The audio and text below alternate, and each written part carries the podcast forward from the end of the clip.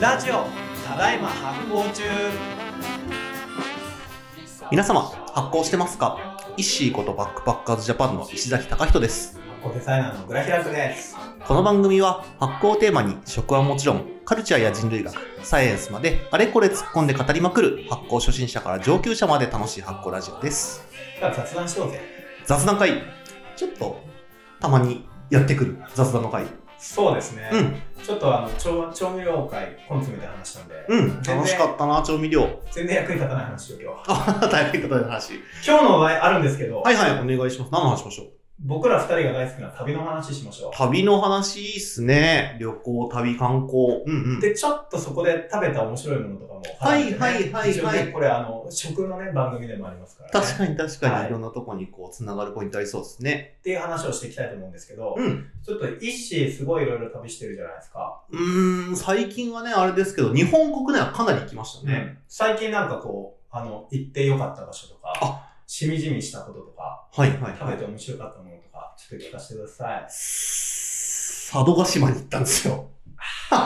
れ一緒に行くはずだったんだけど、本当はね。僕はね、ちょっと休養できなかったんだけど、佐渡島行ってきたね。佐渡は面白かったっすね。まあ、その前に、えっと、流れで言うと、新潟市、12月の上旬に、新潟市で市内で一泊して、うんその後佐渡で一泊して、えー帰ってきたっていう感じなんで、えー新潟市、佐渡で一泊ずつした旅行だったんですけれど、何やってきたんですかそう。えー、まず、新潟市はまあちょっと友人がいるんで、で、新潟の方で今、美味しいブリ、寒ブリ最高。食べたりもして、まあちょっと海鮮とかがね、おい、美味しい。新潟市って、結構食豊かだなって僕思ってて、うんお酒、まあビールとか、うんあの、お米とね、お水が美味しいからだと思うんですけど、もあるし、それこそ調味料もいろいろありますし、あの、お魚も日本海の流れで美味しいし、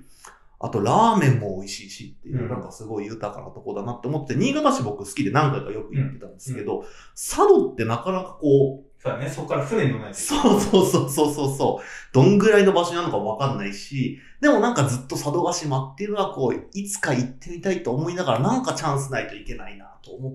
ていて、今回、人に誘ってもらって行った。どうだったよかったっすね、佐渡島。まず、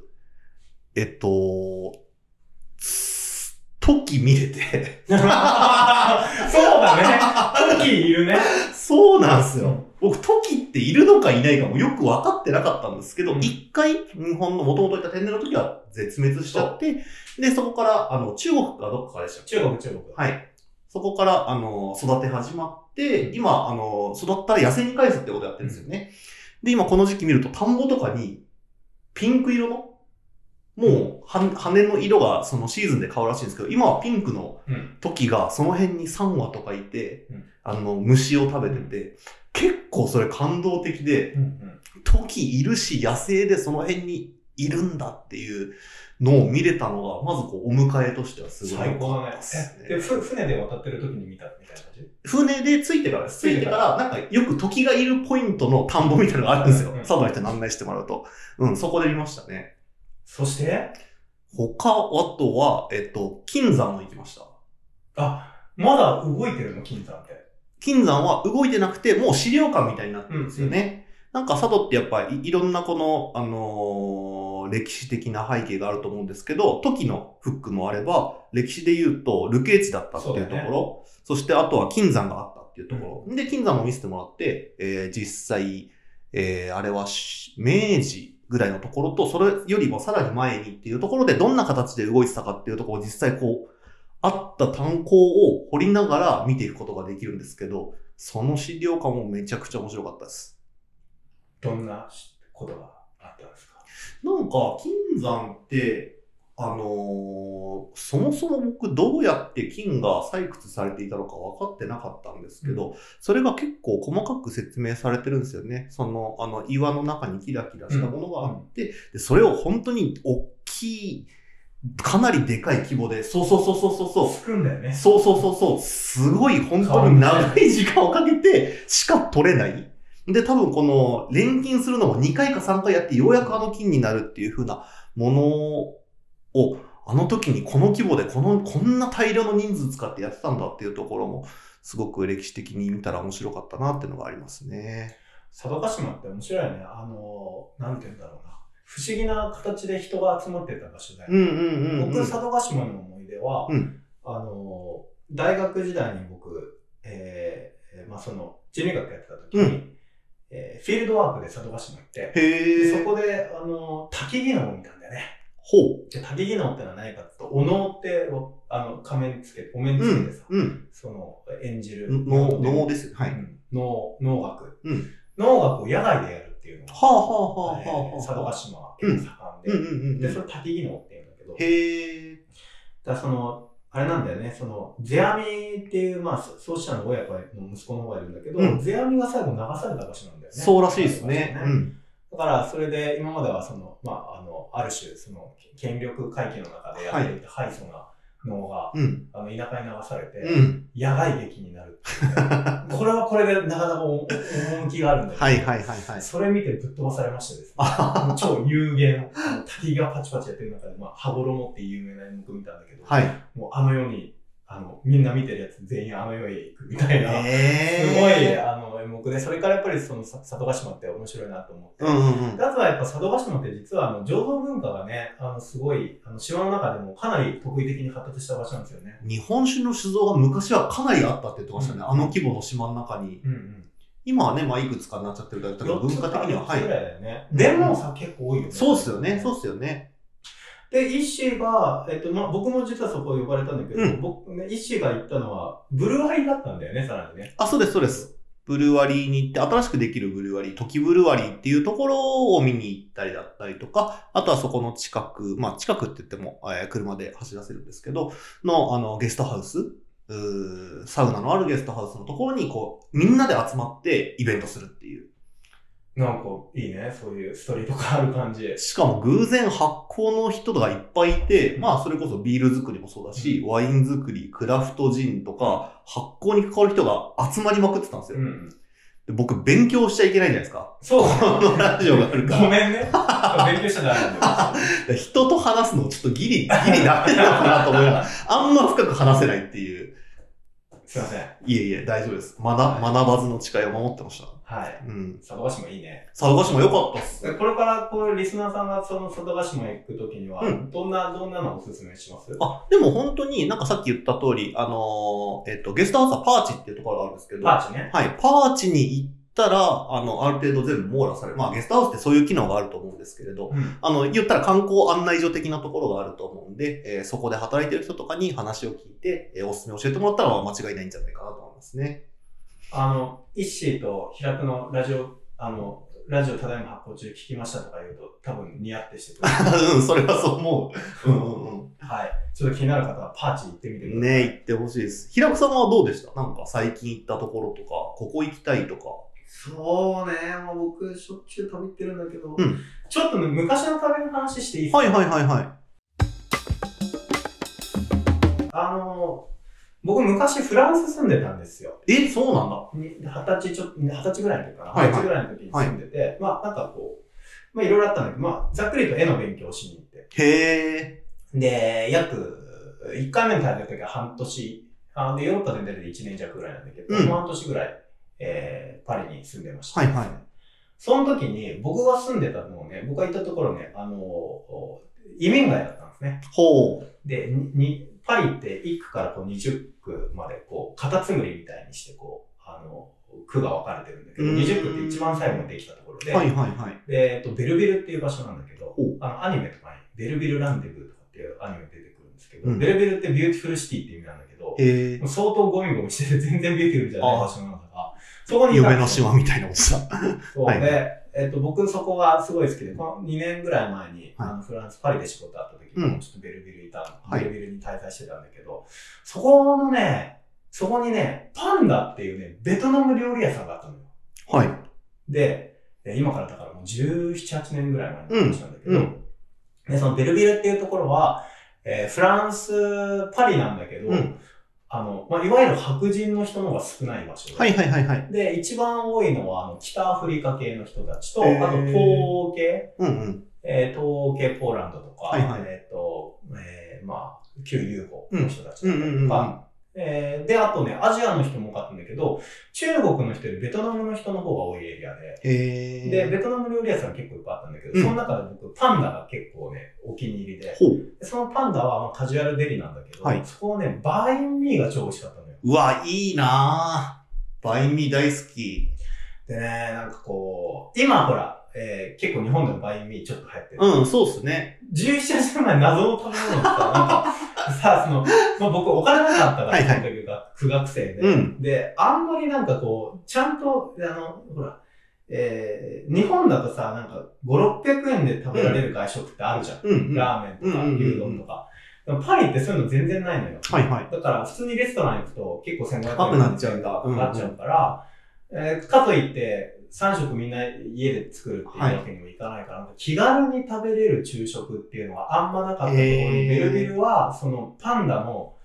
あのバインミーサンドイッチが超良かった。うーん。でちなみにこうバインミーってあの知らない人向けに説明するとどういうものなのかっていうと、あれ、フランスパンでしたっけそうフランスパンの中に、うえっとね、えーベトナムスタイルのチャーシューとかうんパクチーとかを挟んで、あと、生酢うん生酢をね、うん挟んで食べる、なんかこう、非常に、えーフランスとベトナム料理の折衷のような、確かに確かにす。ごく面白い食べ物があって、うんで、もともと、あの、ベトナム、フランス領だったので、まあそういうところが背景にあってうんうんうんうんんですけど、このね、パリで食べるバインミーがいいんですよ。うわ ちょっとそれだけでグッときますね、なんか。うんで、僕なんかこ う、パリ行った時代、まあ友達もいあの結構いっぱいできて、うんなんかこう、若い人で、うん。あのみんなでなんかご飯食べようってなったらね、うん公園行くんだよね。へー、ピクニックみたいなそう、ことピですクかニック、うんレジャーシートと、うんあの、うワインボトル、安いやつ、うわ1、2本持って、で、あとその、サンドイッチとか、はいあと、パンとか、ハムとか、えーチーズとかなんか、その料理しな、もうしなくても食べられるやつを持って、はいはいはいはいで、レジャーシート敷いて、なんかこう、あの、まあ、気が長いんだよね。うあん。の、春先ぐらいからさ、うん9時とか10時ぐらいまでだからさ、7時ぐらいになんか集まってさ、えーダラダラしながらさ、日が暮れるまでさ、外でさ、なワんイン飲て、んでんだよ。なんて素晴らしいんだ。ねあの、本当にね、それ、僕よくやってて、へー。今でもね、。たまに思い出しますね。うんうんうんで、僕そういうの好きだから、はいあの、外でななんとなくこう、飲み食いするっていうのが好きなので、うん。うん。最近はね、あの、まあ、僕今山梨にもなんか住んでるんだけど、はいあの、キャンプ野立てっていうのやっててさ、おはいはい。野立てって、お茶入れる、お外茶入れでお入れることね、野立てって言いますけど。で僕今中国茶勉強してるんですけど、その中国茶の携帯茶器と、はい。あの、お気に入りの茶葉をいくつか持って、うわ。で、山の中行くのね。はいはい。で、山の中行って、良さそうなところに、で、あの、モンベルのけ、モンベルで買った携帯数を持ってる 出して、で、同じくその、モンベルでゲットした、あの、ジェットボイルと、はいはいはいはい。すぐにお湯沸くやつ。すぐお湯沸くうん。あれでお湯を沸かして、うん。で、それで、あの、山を見ながら中国茶を飲むっていうね、素晴らしい。いいっすね。めっちゃいいのよ。どの季節やっても良さそそう、いい。なんかね、今の時期はかなり寒いんだけど、うんそれはそれで良くて。う。ね。で、夏とかもすごい良くて、うんうんちょっと今度一緒にやりこうよやりたい。だからそういう風になったきっかけは僕はやっぱりなんかパリで、あの、よく友達とはだいらっとはいはい。外ご飯してたの、それいいっすその時にね。バインミーよく持ってってたのよ。うわバインミーとね、あうんの、アルザスとかのね、あの、ちょっとドイツ料理のアルザスとかのなんかこう、ミネラル感の強いキリッとした、ミスカとかっていうね、あの、あの、まあ、あの、ブドウを使ったワインがあるんだけー。ど、はい。それがよく合うのよ。いやー。その過ごし方、僕言っていいですかあいいの、よ。外で飲むワインすごい好きなんですよ。いいよね。なんかやっぱワインってそうしちゃいけないっていう風な固定、固定観念があったんですけど、うんやっぱどういう風にすやってもいいんだっていう風なところ、ワインってもっと気軽に飲んでいいっていうところから、外で飲む、ベンチで飲むみたいなものって、すごいなんか心をほぐしてくれるなって思っいや、本場フランスの人むちゃくちゃそうだよて。ね。やっぱそうなんだ。えーなんかさ、その、なんかその辺のとこで買った超安いレジャーシートみたいに聞いてさ、はい、はい。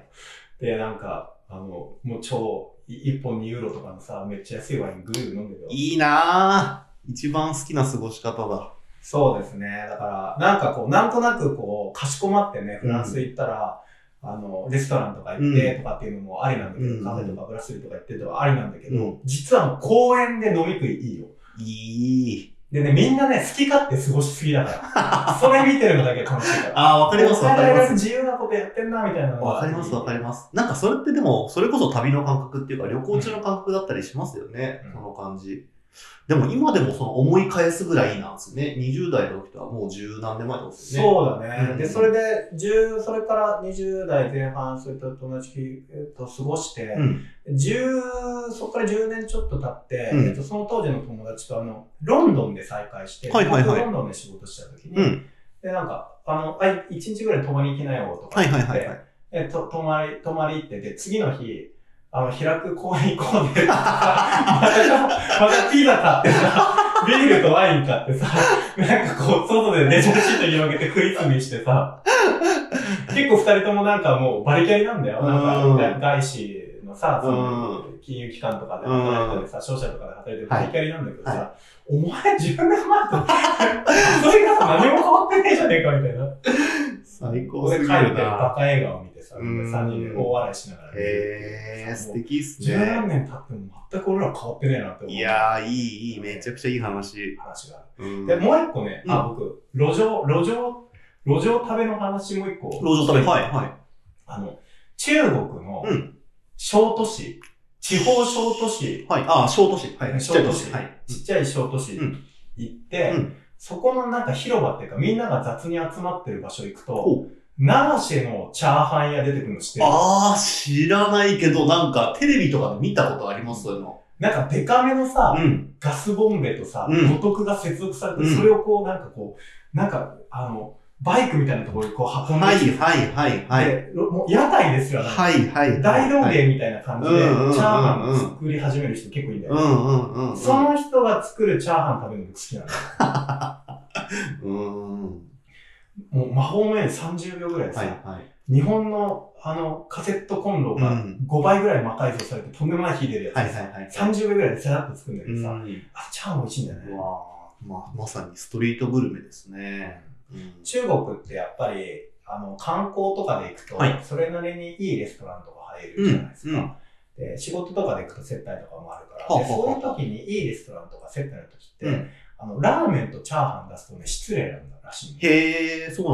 なんだ。うん、だからあんまりそういうの出さないはい。 けどやっぱチャーハン食いたいじゃんチャーハン食べたいですよね。まあ、ラーメンとかはまあまだ食べる機会とかうあっんたらあるんだけど、うん。中国行ってチャーハン食べるって、うん意外にむずいんだよね。いええ。や、食べれるんだけど、はい躊躇する。はいはいはいは時に野外チャーハンいるのよ。はあ。もう気軽に行けるんで。あそう。チャーハあ。ン面ね。白い。でちなみに、あの、いや、本当にね、いろんなチャーハンがあるんだけど、う結構なんかちょっと屋台的にチャーハン屋台みたいなのがいっぱい出てくるんだけど、そうするとその入れる具材をなんか指さしてこれとこれとこれみたいなので、うんうんうん。超激辛チャーハンみたいなのを作ってくれたりすおるので。ーあの、ぜひ、これから、あ今、中国なかなか行けないけど、 中国行く機会あったらみんな、あの、地方小都市行って、なんか、奈良市のチャーハン屋にチャーハン作って食べるのいいと思ううよ。ーん、いいっすね。ちなみに、じゃあちょっと最後の話で、行きたいところ、なかなかね、その海外とか行きづらくなっちゃってる感じはありますけど、平久さん、これから行きたい、旅したいところ、旅行したいところってどこがありますかシベリア行きたいんだよ。シベリアほうほうほうほう目的は謎の発酵食品がいっぱいあるら しくて。あ、やっぱ発酵を追い求めていくんですそうそうそうそう。、はいいはいはいはい。や、なんか、シベリア、ロシアってすごい広いんだけど、うん僕らが思ってるロシアって、やっぱりその、モスクワ周辺の、うんまあ、ザ・ロシアみたいな。んうところらしいんだ、ところが多いんだけど、まあ、でかいじゃん、当然。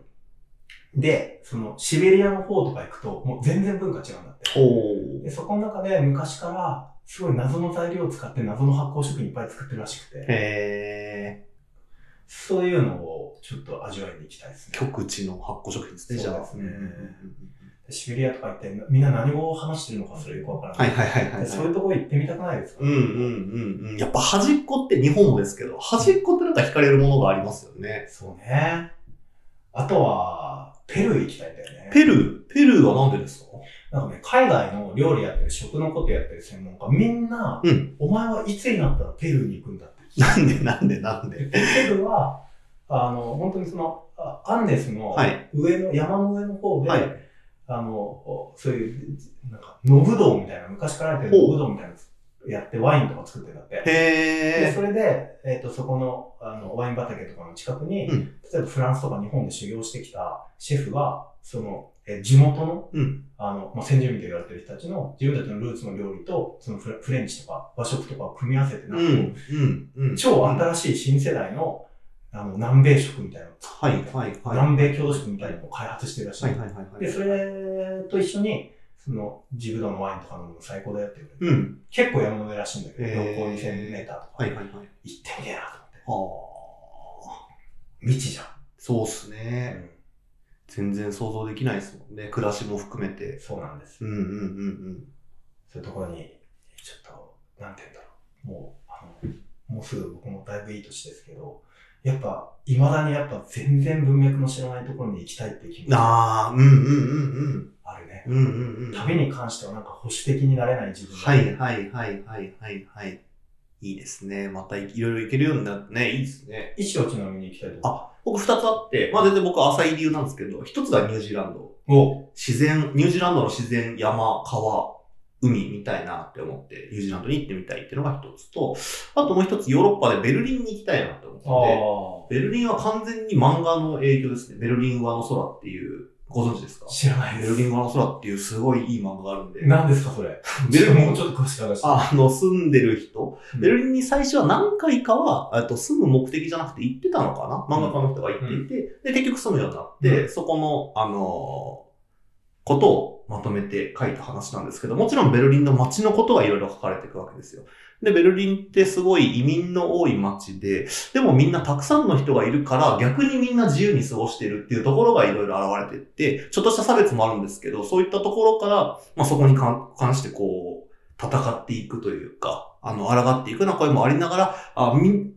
たくさんの人がいればいるほど自由になっていくっていう街のああり方が書かれていて、うんめっちゃ面白そう。これは見てみたいと思って、ストーリー自体なのあストーリーー自体です。割とオムニバスなの。えっと、オムニバスっぽい流れもあるんですが、まあ一応予告誌も通ってはいるみたいな感じですなるね。はい。え、ちょっとそのベルリン側の空のなんか見どころっていうか、俺はここがグッときたっていうポイントを、やや抽象度を上げて話したし。 ええ抽象度上げて、まあちょっとでも読んでほしいです。これは、僕があんまいろいろ言う前に。な、何巻まで出てるんですかえっと、えー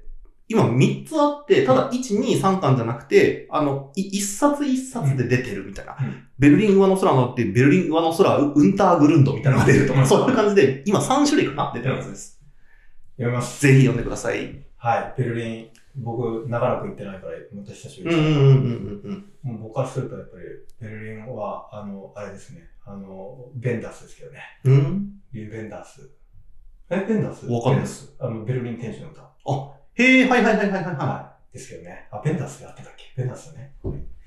じゃあ、今日はこんなところでしょうかははいいいですかね。雑談会でした。い。雑談会、またたまにやっていきます。はーい。